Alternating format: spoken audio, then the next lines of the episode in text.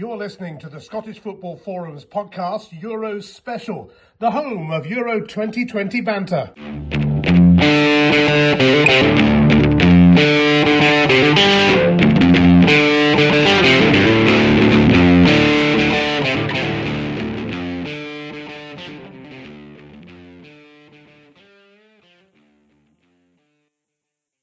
Hello and welcome to the latest Euros edition of the Scottish Football Forums podcast. It's part one of a commentator special as we are joined by ITV commentator Sam Matterface. Sam speaks of his delight at being named ITV's number one commentator for the delayed Euro 2020 finals, which means he will be covering all of England's matches in the tournament, as well as the final itself. Sam talks about that honour and also about England's chances of progression this this summer and does he believe that England can go all the way and win their first international trophy since 1966? We also speak a lot about this uh, upcoming Scotland versus England game on the 18th of June, which ITV are showing live to the nation. Sit back and enjoy part one of the commentators' edition of the Scottish Football Forums podcast Euro Special.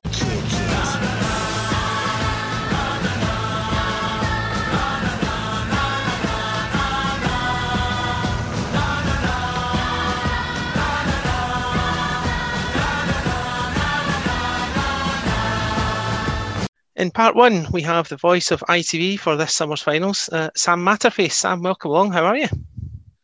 Hello. Thank you very much for uh, inviting me. I'm looking forward to it. Yeah, definitely. I mean, we we can't all be um, talking about Scotland all the time up here. We've got to give you guys a say. Um, so it's um, it's good to get the voice of ITV. So first of all, um, getting promoted to number one commentator. Just um, tell us about your journey that led you to that. Um, well, to be honest with you, I've been working at ITV now for I think this is the eleventh year that I've been working there. So I suppose, yeah, I I've done ten years there uh, this summer. Uh, so it'll be the eleventh year this the, the, next season that I've been working there. And, and I, I suppose it was a bit of a surprise, really. I think the sort of pandemic and the things that changed with the European Championships and the fact that it had gone on for an extra year and certain different contracts, etc., etc. I suppose that that was the reason for the change. But um, I think ultimately, for me, just being able to work in football is a major thing. So the idea of covering England on a regular basis is a huge privilege. I mean, that is a that is a major responsibility. It's a major honor. It's a major um, it's a it's it's a major achievement in one sense in that you've got the opportunity to be able to do it, but I don't think you can ever look at it like that. You've you've almost got to look at it as if you're taking care of it uh, for for everybody else, and then hopefully you'll you'll you'll get, keep getting asked back. Is it's one of those really. I don't think you ever sort of set out at the beginning of your career and say I want this job, but you know very quickly when you're sort of part of the industry and part of this particular discipline that is the job that you want, isn't it? Being able to call England in a major tournament. For me, I mean, obviously for you, it'd be slightly different, I think. But yeah, uh, but but that is yeah, that that's been a dream. So the, the opportunity to do it has sort of come about, and I'm delighted for that. Um, I've been commentating for well many many years now. I think I've been commentating for 20, 20 nearly thirty years, really. Um, so that's uh, it's a long time to be doing it. I started when I was about 12 or 13 years of age. So it's been a long time uh, practicing, getting ready. And hopefully, uh, I'm I'm just about ready now to, to be able to handle a major tournament with England. But you know, I've done quite a few major tournaments. The great thing about doing it with ITV as well, you know, is that I get to do so much else apart from England. I don't just get to, you know, I think sometimes you can just sort of spend your whole time just covering one team and that's it uh, in these tournaments, and I think it's nice to be able to get out and see other bits and pieces as well. So the first game I do will, I mean, fingers crossed, depending on what happens with the COVID situation, is is Russia against Belgium. I mean, you know, a great team, maybe the best team in the world at the moment, Belgium, and uh, and and going to Russia is always a unique experience. Yeah, that's that's two sides that um, Scotland had um, difficulty with in qualifying. Both of them beat Scotland yeah. pretty convincingly. So um, yeah, that will be a good game to watch. I think it Belgium um, probably win that um, on paper. But t- you obviously mentioned, um, you know, getting England games. What's your approach to um, covering an England game as opposed to like a game you just mentioned there, and even like a club side in European football? Well, I think I approach pretty much all of the games in a, in a similar vein. Really, I spend a lot of time researching. I started today. We're recording this a bit of time out, but the Carabao Cup final is this weekend. Mm-hmm. I started putting together my bits and pieces for that earlier in the week. I today started putting pen and paper and converting it into something that is readable, and I will spend my my next two days getting ready for that game and West Ham against Chelsea, which is also this weekend. So I put a lot of time in before the matches so that when the match day comes, if anything else has sprung up, I can devote my time to being sort of quite relaxed around the game and sort of in, enjoying the, the build up to it. I'm, I'm a bit of a sado, really. Um, I don't really do much else. Um, I, I, I spend a lot of time watching football. I spend a lot of time reading about football. I spend a lot of time writing down little stats and facts. And I've got my little book that I carry with me. I've got every gadget I can possibly think of to try and keep digesting stuff. I change how I approach in terms of the, how I present my research before um, each game because I feel like it keeps me fresh and it keeps me moving. It keeps me interested in the in the process of putting things down. You know, I went to a game the other night. I obviously come up with a dossier for all of the stats and facts that I would need throughout the course of the the 90 minutes. I don't think I looked down at my piece of paper once because the game was so great. And I think that's the key thing is to be able to make sure you've got all the information and you've studied as, as much as you can so that you've got as much in your head as possible, but you don't have to use it all. You only need to use the bits that are relevant. And I think you know, we're all learning. I'm still learning. I will constantly be learning, I'm sure, for the foreseeable, but um, for the rest of my life. But um, you know, the, the good thing is is that you, you, you sort of you have to editorialize. You have to make sure that the bits of information that you use are relevant to what's going on, rather yeah. than just telling. Oh, I've researched the fact that Tyrone Mings has uh, started off as a recruitment consultant or something like that, and you want to desperately get it out. Do you know what I mean? Yeah, definitely. And I th- think the day you stop learning is the day you stop commentating. To be fair, so um, you know it's obviously yeah. um, something that's uh, that's that's definitely important to keep going. And uh, as I say, um, you mentioned things are changing. We are um, recording this the twenty second of April. Um, and you know it's been a bit of a chaotic week where obviously we had the ESL proposals and there's now threats from from UEFA as to how that's going to affect um, the national teams. I mean, from a Scotland point of view, it could have affected three of our players, but from England, you're talking a good eight or nine that could have been affected um, potentially, and hopefully it doesn't come to that. Yeah, I, I think um, that threat would be very difficult to carry out for this summer. I think there would be a challenge to that somewhere along the line. I mean, I don't know. I mean, by the time this goes out, maybe it's already done dusted. I don't know, but um, I, I think the first thing is I'm delighted the way the week panned out. Um, after Sunday night, feeling a little bit hollow, really. That Monday, Tuesday, Wednesday was quite intense, but by Tuesday night, I think we'd sort of got to the point where we realised it was all going to fall apart. Um, I'm pleased about that because I don't think it was the right thing to do. I don't think anybody does.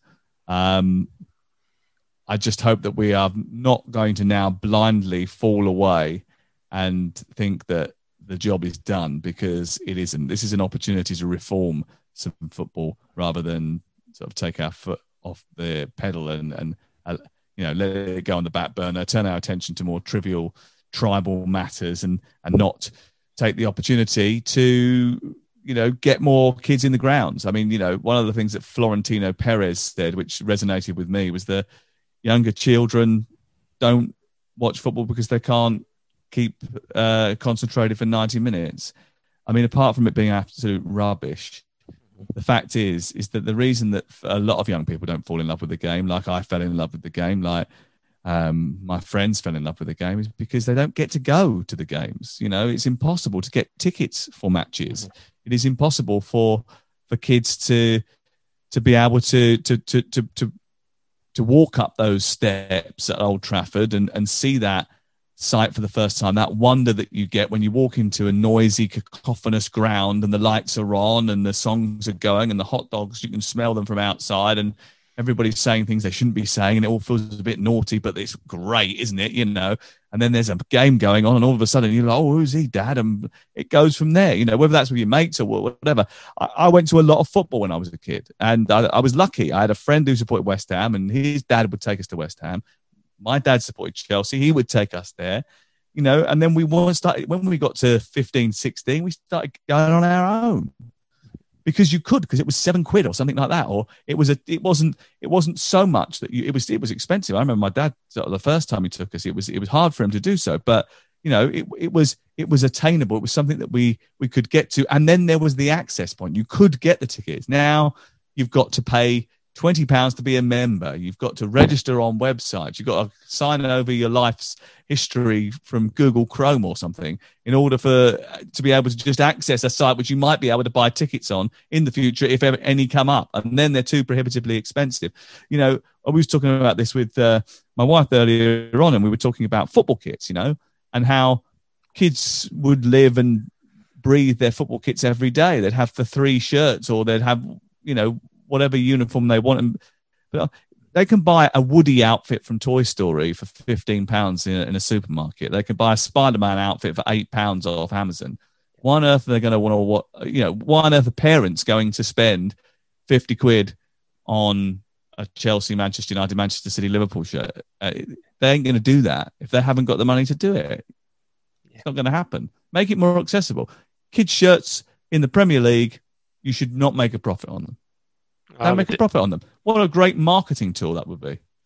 Oh, that'd be fantastic um, if um, if that could be done. And the same with England national shots for this tournament and uh, you know Scotland as well. I mean, I think my boy was forty five. It was forty five pound for my um, for a, an all boys kit, um, and he was uh, four at the time. He's now going to be six, and it's the same kit to get that again, it's another forty-five pound, and it, it's just not worth the money for me. Um, but he's got the away win off him. He's grand, so he can wear that with pride. um, so leading um, leading into the um, the finals themselves, um, you know, you're obviously aware of the reputation that you guys get from us up here. Um, because, they think, oh no, the English commentator again, they're going to rub in England expects, but it's hold on. Uh, do you just remember that the the last time that there was a World Cup qualifying campaign, I yeah. I did Scotland for the whole time. So you know, I, have got a little bit of a I've got a little bit of a flavour of what it what it's like to. Uh, to, to spend some time in Scotland and to know what they think we are going to say. Uh, we know that we're broadcasting to the whole of the nation, so don't worry. And listen, when we do the game, and we have got the game, and I feel very privileged yeah. to to be able to say that we've got the game. It will be, um, not, and and you can't release this until we get to uh, the end of May, so you'll be able to play this out. But it will be me, it will be Lee Dixon, and it will be Ally McCoist. So there will be balance in the commentary box, as you would expect, I think. Yeah. Yeah, and I'm sure the banter will be pretty good. I mean, um, I've also listened to you um, with Lee Dixon, who for years has been a very good pundit, and Ali there's not many people that don't like Ali, apart from maybe one or two better sides of the side that he didn't play for and stuff like that. But they're very few and far between. I mean, he's a very likable character, but yeah. I think um, you'll be doing well to get a word in with those two. To be fair. Well, I, uh, that's what my, my, my tone is just going to be a, as a name caller, isn't it? Really, because I, I won't be able to say anything else, not with those two. Yeah, exactly. But yeah, um, in terms of that England uh, England Scotland game, I mean, you obviously um, will remember, um, you know, the games at Euro '96. Um, you know, the Gascoigne goal, which I don't like talking about. Um, just what's it going to be for you, um, being able to call, call that kind of game? It's massive. It's the biggest game of the tournament. There's two good. There's going to be three big games, isn't there, at this mm-hmm. tournament? There's going to be the uh, the England Scotland game there's going to be the England Czech Republic game because that's going to be the first one with a huge number of fans in it. Yeah. And it, there's going to be um, whatever is the, the game where England go out or win the tournament. So, I mean, it's the next one, isn't it? So there's the England Scotland, there's the Czech Republic, game, and then there's the pivotal game, which is either the one they go out in or the one that they or the final. It's it's one of the two. So so, so call those games it is a very special moment and to be a part of it is a special moment. You know i've been really lucky. I've been to every european championship for the last 10 years. I've worked on every european championship or world cup since 2006 um, I've been to some wonderful places and seen some brilliant games. But to call an England versus Scotland game at Wembley in front of the entire nation, that's that's a special moment. That's a that's a great thing to be a part of. To be at the game is a special thing, you know. I remember where I was in Euro '96. I was in the middle of an airfield in Biggin Hill, covering a uh, uh, commentating on on aeroplanes. So um, it's slightly different this time. Uh, that was 25 years ago. It will be 25 years. 25 years ago? Yeah, 25 years ago. Yeah. Um, it, you know, it, it, I, am very much looking forward to it. I think it's going to be absolutely superb. I, it's going to be emotional. It's going to be loud. There's going to be, I mean, I don't know how many fans will be in for that one, but I imagine there'll be some. I just think it's going to be a brilliant match. And also, you know, look, if we're completely honest about it, England will be expected to win against Scotland, not because we're English and we think they should beat Scotland, but because England have got players that pretty much at the moment seeing them competitive against anybody in the world. So Scott and Scotland only just about qualified, although they have got a very good manager, I think, in Steve Clarke, who I've I, have i have known and obviously spent time with over the course of his career, not only here in England, but when he was at Chelsea previously. Yeah, I think that's fair to say. England will be favourites of the game. You're expected to win the group. You're expected to go far in the competition, especially with the fact that if you win the group, most of your games will still be at Wembley. So I think mm. most of us um, are accepting of that because at the end of the day, England did reach the last um, World Cup semi-finals too. Yeah, but so I think the, the key thing, I think the key thing, I think the key thing is to point out is that, and I, and that's what. Sorry, I should have finished off that sentence by saying is that despite all of those things, it's England, Scotland.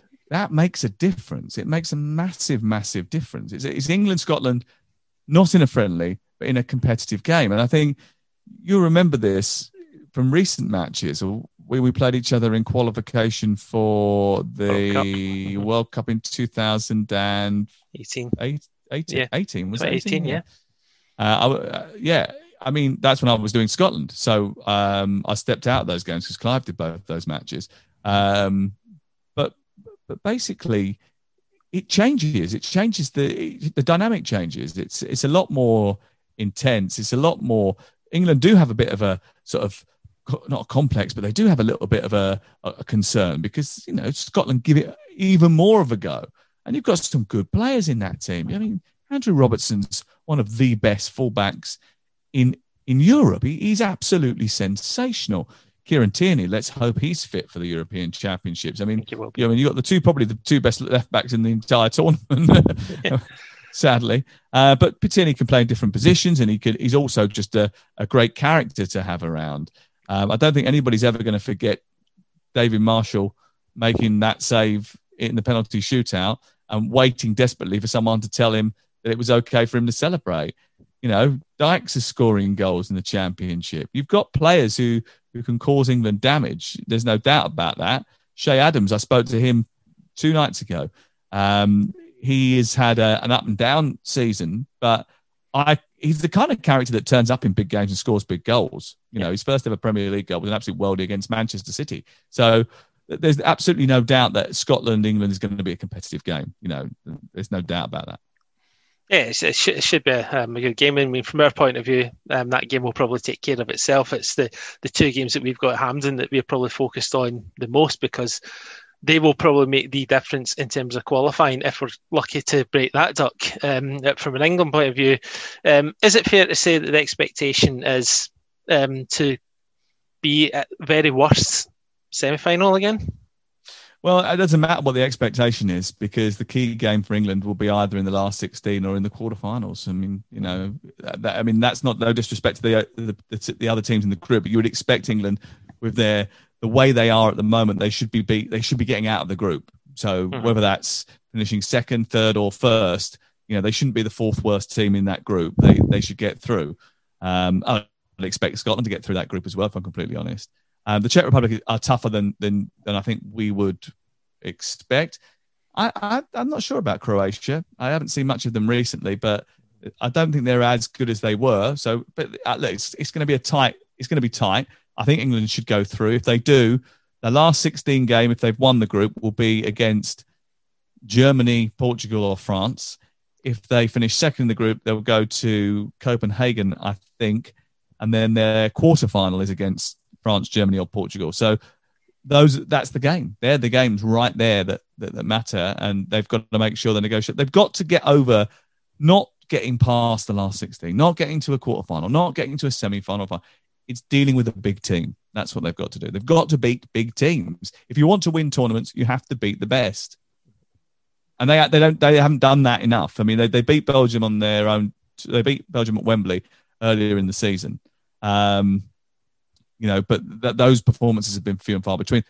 I, I, think you're starting to see a little bit more tactical nous about England and a little bit more intelligence in those big games. But yeah, they've got to keep doing that. Yeah, definitely. And uh, in terms of some of the um, the the danger men that are coming through. I mean, they're talking about the, who's going to be the one behind um, Harry Kane. You know, Sterling's obviously nailed into play, but then you've got the competition between Jack Grealish, uh, James Maddison, who we know up here from his short time at Aberdeen, Mason Mount in midfield. I think is an absolutely tremendous player, very underrated player. Really, um, I think he's probably one of Chelsea's best players just now. I mean, you've got some wonderful competition there, and I think that can only be good for England. I think that um, you will see. I, I, can't tell you who I think. I no one knows. Can't read his mind, but I'm guessing that you will have four or five players who are nailed on starters if they're fit. John Stones will play if he's fit. Uh, Mason Mount will play if he's fit. Phil Foden will play if he's fit. Harry Kane will play if he's fit. I think that's probably about it. Declan Rice, if he's fit, will play. Yeah. I'm not sure. Yeah, I think his form has been poor recently. He's hardly played for Manchester City. Pep stopped trusting him in big games. Maybe it'll be different for England. But at the moment, he's the one who's out of form in that front line. You mentioned Grealish. He's been injured for a long time. Um, it, uh, it, you mentioned who else did you mention? James Maddison. I don't think he'll be in the squad. I think he's he's yeah. unfortunately because. Yeah. I nearly forgot about Foden to be fair, and he's probably one of the players of the year. Uh, definitely young player of the year anyway. Uh, he's absolutely terrific. He's the best player in the league for me. He's an absolute. I mean, the best English player in the league by a mile. You know, Mason Mount's done a very, very good, good job, and he's, he's he's up there alongside him. Those two are head and shoulders above the rest. Those two will be in the team. You know, the team will revolve around those two. I think over the next few years, they will be the heartbeat of it. Mm-hmm. And they can play together because they can play in so many different positions. I mean, Mason can play five or six different positions. Foden, Pep said it the other day, can play five different positions. What about the goalkeeper situation? Because um, it was Pickford for a while, and then he was injured for the last game. Nick Pope came in, got a couple of clean sheets, fair enough. But um, do you think it's one of those two, or do you think someone else will um, step forward and say they're my gloves? Because that's maybe the one area of um, concern for England. I think. Looking I'd from be surprised if it in. wasn't Jordan. I think it'll be Jordan um, because if he's fit, I mean that's the other thing. If you know, as long as he's fit, then he will he'll be the first choice because he's so good with his feet and England playing a certain way. I think you saw in those three internationals over the March period, the World Cup qualifiers, that, that Pope isn't as effective as Pickford with his feet, and you know that is a that is a worry because I mean the Stones goal that came against Poland was John John Stones' fault. It was completely down to him, but I think it would have been different. Uh, maybe had been different if Pickford was in goal because he would have got a better pass, and then he would have had the confidence to play it back to him, and he didn't have that. So um, yeah, I think I think it'll be Pickford. The, the, all the goalkeepers are are okay, aren't they? I mean, there there isn't a standout goalkeeper who you sit there and go, oh yeah, he's fantastic. And you know, you look around at some of the others that are contenders: Aaron Ramsdale, Karl Darlow. You know, they're all names really of goalkeepers that you're not you're not bending over backwards to try and sign for Liverpool or Chelsea or Man United, are you? So, you know, It'd be interesting to see what happens to Dean Henderson, how he progresses over the course of the next few years, because he's obviously a confident character. He's the kind of guy who um, who, who, knows his own mind. He's, he makes great saves. He's had a couple of wobbles recently, but he's going to be playing big matches. And if you're playing big matches, that holds you in good stead going forward. Yeah, I think if he's still playing for Man United between now and the end of the season, um, I think he'll um, likely um, be in the squad. So um, yeah, definitely some competition there. Whether they're top draw, that's um, a, um, a, matter of opinion. I mean, as say, they don't play apart from Henderson. None of them play for the top six sides. Um, but then, that not all the top six sides are doing well in England. So um, depends what you mean by top six. Yeah, exactly. That's what I was doing. Because Leicester are top six this season. Well, Leicester are a great team. Mm-hmm, Leicester yeah. are a fantastic team, and and you know what? if if Justin uh, had been uh, fit, I think he would have been a contender as well for this squad because he can play on both sides, and he's you know he's he's he's a very versatile character. I'm really sad to see that he picked up a big injury. Um, they've brought through some great players. Look at Ben Chilwell now at Chelsea playing well and and a, with a chance to be the England left back in the in the tournament. Him and Luke Shaw going toe to toe. There was a stage when I thought maybe Shaw and Chilwell wouldn't go. I don't know now. I think Gareth changes his mind quite a lot during the course of uh, the, uh, the end of the season as well. I mean, I mean, I think it all depends on whether or not they're going to play a four or a five, and that depends on whether John Stones is fit. If John Stones is fit, they play a four. If they if he's not, it's a five. Yeah, I mean that's that's the thing though. I mean in the World Cup you went with the the three five two or whatever um, interpretation you make of that formation, which Scotland are also doing now. But then he changed to four um, in the Nations League last year in qualifying. So, I mean, he's not afraid to make these changes, and he's also not afraid to make big decisions. You know, like Joe Hart, for example, he played in that um, two England Scotland game, um, and then a year later, he's not even in the playing for the World Cup. So he knows when to make a big decision, um, and he's someone that I think is suited to international management, um, and he's he's doing really well. Yeah, he's he's a brilliant communicator He's a really good communicator, and he has had to um, obviously pick up things as he's gone along, as we all do. You mentioned it to me earlier on. You know, when you stop learning, you stop doing the job that you're doing, don't you? You know, you're not. You've got to be progressing and moving forward. And he's tried to do that. He's spent a lot of time with Steve Holland. He spent a lot of time uh, recruiting coaches that can improve the England style and can improve the tactical intelligence of the team.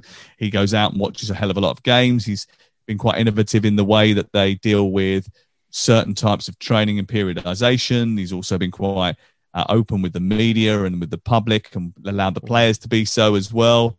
You know, I mentioned to you that I, have I've spoken to him on, on a regular basis, and he's he's really good at being candid, but he's also really good at just engaging with people. And I think if you're an international manager, you're the, the best group of players in the country you, there's not much you can teach them in terms of coaching in three days before a game. I mean, you've only got a couple of training sessions. The, most of your job is about managing the, the expectations of those people and trying to shape them into a team and, get, give them a sense of team spirit. I think that's different at a tournament, and there will be a little bit more focus on that coaching ability and the tactical decisions. But you know, I think a lot of it is to do with making sure everybody's mind's right, and he's very good at doing that as well.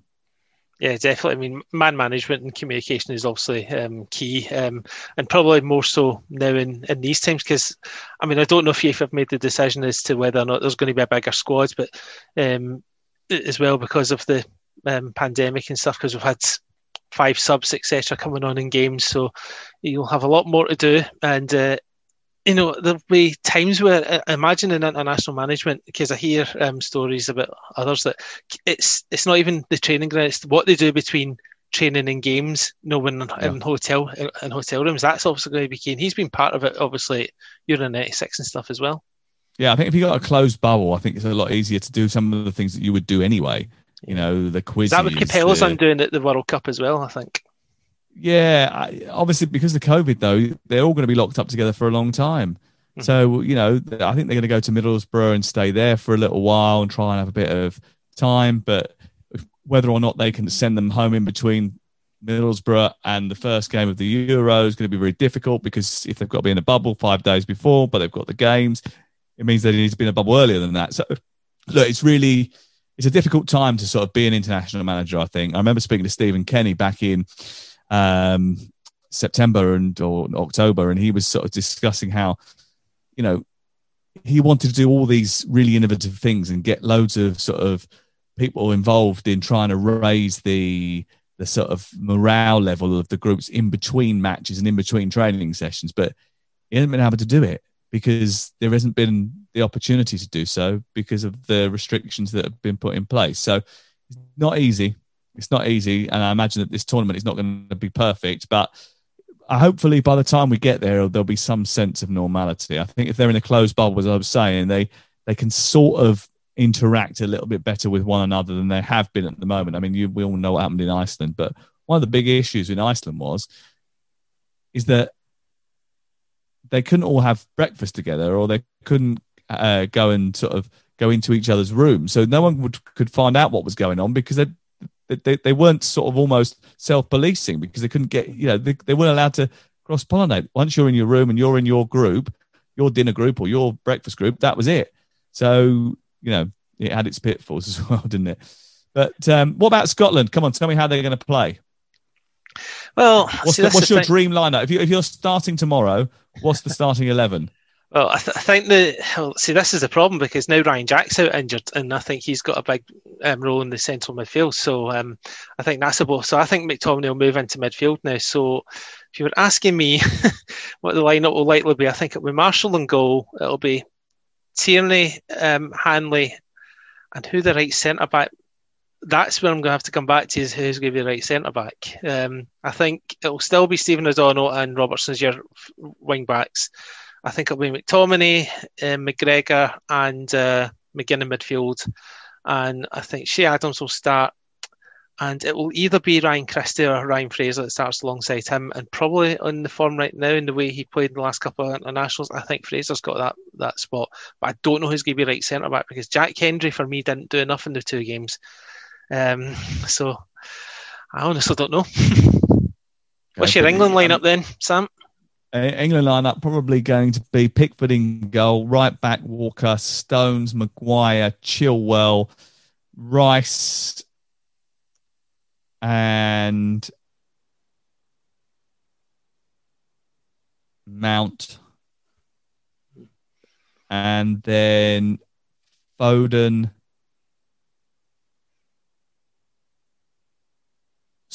Sterling, Kane, and who am I going to play number 10? Uh, uh, maybe I'll put Henderson in and move Mount further forward. Mm. Depending on Henderson, because Henderson might not be fit. That's the problem. Yeah. You know, he's a long term injury, and Grealish is the other one that's a long term injury, and we don't know whether or not he's going to be fit enough for the tournament because they keep saying Aston Villa have been saying, you know, by the time this goes out, of course, we'll have a better idea. But um, Grealish has sort of been struggling with injury for quite a while, hasn't he? And it took him a little bit of time to get back, and it's a loading injury as well, so you don't want to put him through too much prior to too much too quickly because that would just be a, a, an issue for him. So you know, I'm not sure that he'll make it, to be honest with you. No, that that would be a shame from obviously um, from you guys. You sound really disappointed about that, by the way. Listen, look at the talent that you've just rhymed off. I think that's going to cause us a lot of trouble. But then Scotland, I don't think will be scared. Um, we'll respect how good the opposition are, but we're not yeah, scared. Nor should um, they be. You know, they're there on merit. You know, why not have a go? It'd be great. And also, they know that what England are like. England always make a mistake in the group stages at some point. So why not take advantage of it? Go for it. Good luck to you. We'll speak afterwards. Uh, Yeah. look, one thing I will say is this: you know, if you, if we, uh, we will all be really passionate about the fact that we want our teams to win and whatever. But this tournament is much the better because Scotland are in it. I was, I was watching the penalty shootout with Ally McCoist, right? And I, I was watching him with Ally McCoist, Roy Keane, Ian Wright, the whole of the ITV team, Ashley Cole, the whole lot. We're all sitting there watching it together in on socially distant seats in the back of Wembley Stadium. Yeah, I remember And Coyce's video. Cheered like crazy when the goal when when, when uh, Marshall makes the save. We're all absolutely delighted, and I and I hope that everybody gets that sense. You know that it's a celebration of football. Yeah. Everybody's got their own interests and they want their team to win, but we want everybody to have a great time, and we want everybody who's who's part of the the you know, everyone who watches our coverage. We want them to enjoy the flavour of the tournament. You know, the top level football that we're going to try and show over the course of the the five weeks. It's a festival of football. It's a jamboree of action, and I hope that I hope that everybody has a great a great experience. Yeah, that, that's pretty much it. You know, um, especially after what's been going on over the last year, um, Exactly, we'd love nothing more. And the fact that fans are getting back in the grounds. I think it's twenty-two thousand at Wembley, twelve and a half at, um, at Hampden. Um, I think other nations are doing like twenty-five percent at the moment. Hopefully, that increases as the tournament goes on. So, I think it's great. Just when you mentioned that point that you're all cheering when uh, David Marshall makes that save in Serbia. Now, as you know, that feeling's not really reciprocated up this th- um, these neck of the woods. How does that make you feel, knowing that you want Scotland to do well, but the Scots don't really have the same feeling the other way? Ah, you know, it is what it is, isn't it? You know, whatever. We look. We. I think a lot of us, me included, uh, have all probably I can imagine it's the same for you.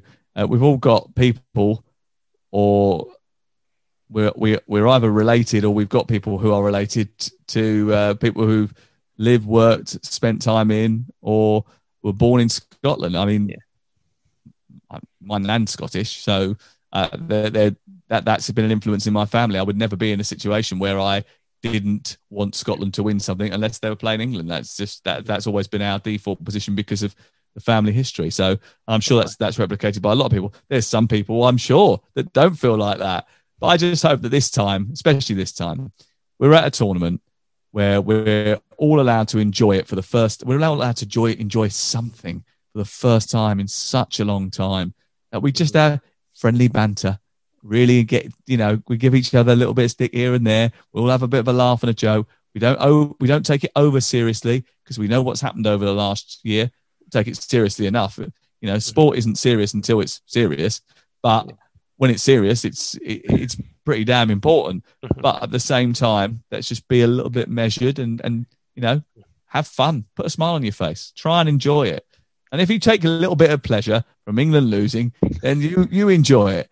And I'm sure that there'll be England fans that take a little bit of pleasure if Scotland do too. I'm sure that that happens. I must admit, I'd like them both to qualify, go on, and have a good tournament yeah, I could just imagine England Scotland final now, but um, I don't think that'll happen. Um, in terms of if that, if that, ha- if that happens, that'd be amazing. Then I I definitely won't get a word in edgeways. if that happens, um, I think I'll be um, taking loans out to make sure I get down to Wembley for the final. so, um, but we'll, we'll, wait and see. But um, if England aren't going to win it, who do you think will? Anyone can win it. It's one of the most open tournaments um, in many a year, and I don't think England are favourites. I know the bookmakers do. I don't think that's the case. Uh, I think Belgium are a brilliant team. I think France are a fantastic team. Um, Germany maybe not so much as they were, but they always turn up at tournaments. I know that's a cliche, but that happens. I actually sort of fancy um, I fancy an outsider because I think that because of the situation that we've had this time in the build up to the tournament, things have changed slightly. People have played a lot. A lot of the big players will have been exhausted by the time we get to June. I don't know whether or not that means that you might get the opportunity for someone like a Turkey to to cause a bit of a stir. But I, I actually have um, I've, I've tipped Italy, tipped Italy as as an outsider. I mean, look, they're not one of the favourites, but they're they're, a, they're if England, Belgium, France don't win it, I wouldn't be surprised if Italy do. Italy are showing um, signs of making a comeback after uh, missing out in 2018. I think Roberto Mancini is a vastly underrated manager. Um, I think he's um, getting Italy back on the right track without a doubt. Um, it's interesting. He's the most mentioned... experienced manager in the in, in, the tournament, isn't he? Really? I mean, he's the only yeah. one. I think. I mean, I'll be I'll be corrected on this, but he's the only one who's won a Premier League. I think. I think he took Manchester City to their first ever Premier League title. That that yeah. that takes some doing. Mm-hmm. So um, yeah, I mean it's pretty impressive. I mean he's a uh, he's a proper manager. Yeah, title winner in Italy, obviously with Inter as well. So he's um, he's got pedigree. Um, you know, it'd be fun if there was an outsider because the European Championships does have a history of um, surprise teams win it. Look at Denmark in '92. Look at Greece in 2004. Maybe it is right for Scotland in 2021, but I don't. Um, um, but you, you, what are your odds? What are your odds? What are your odds? I'll have a five on it. Probably about um, 150 to win.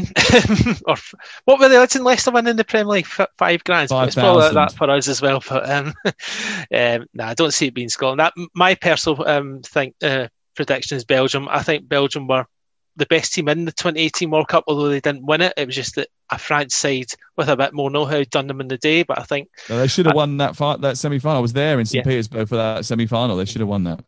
That was yeah. that was it was a shame on their part. Yeah, I think they've got the strongest squads and they've got some. They've got so much experience. You know, they're all most of the players on like hundred odd caps, um, and um, I just think they're clicking. And I, I personally can't see past them, but it wouldn't be surprise me if you can't rule out France who are world champions at the end of the day. I'm not Absolutely. ruling out yourselves either, you know, because um, you know, in home soil as well.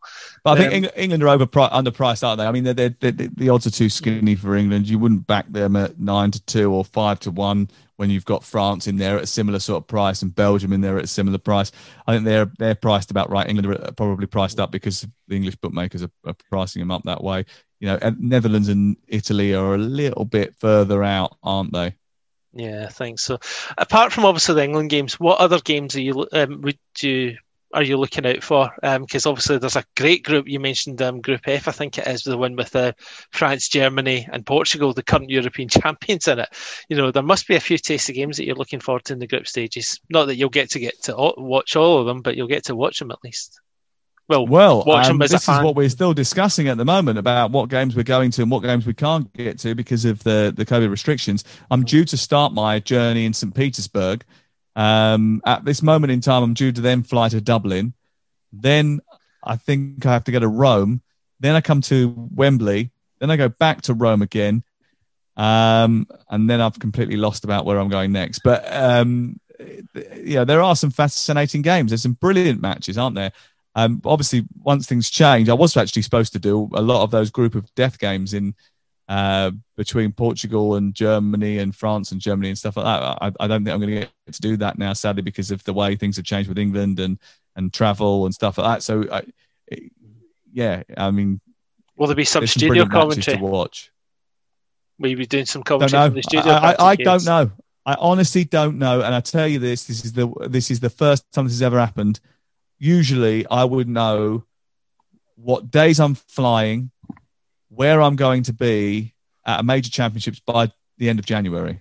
Wow. I am not at all sure whether we will be doing some studio. Com- I'm sure there will be some studio commentary because I think there has to be.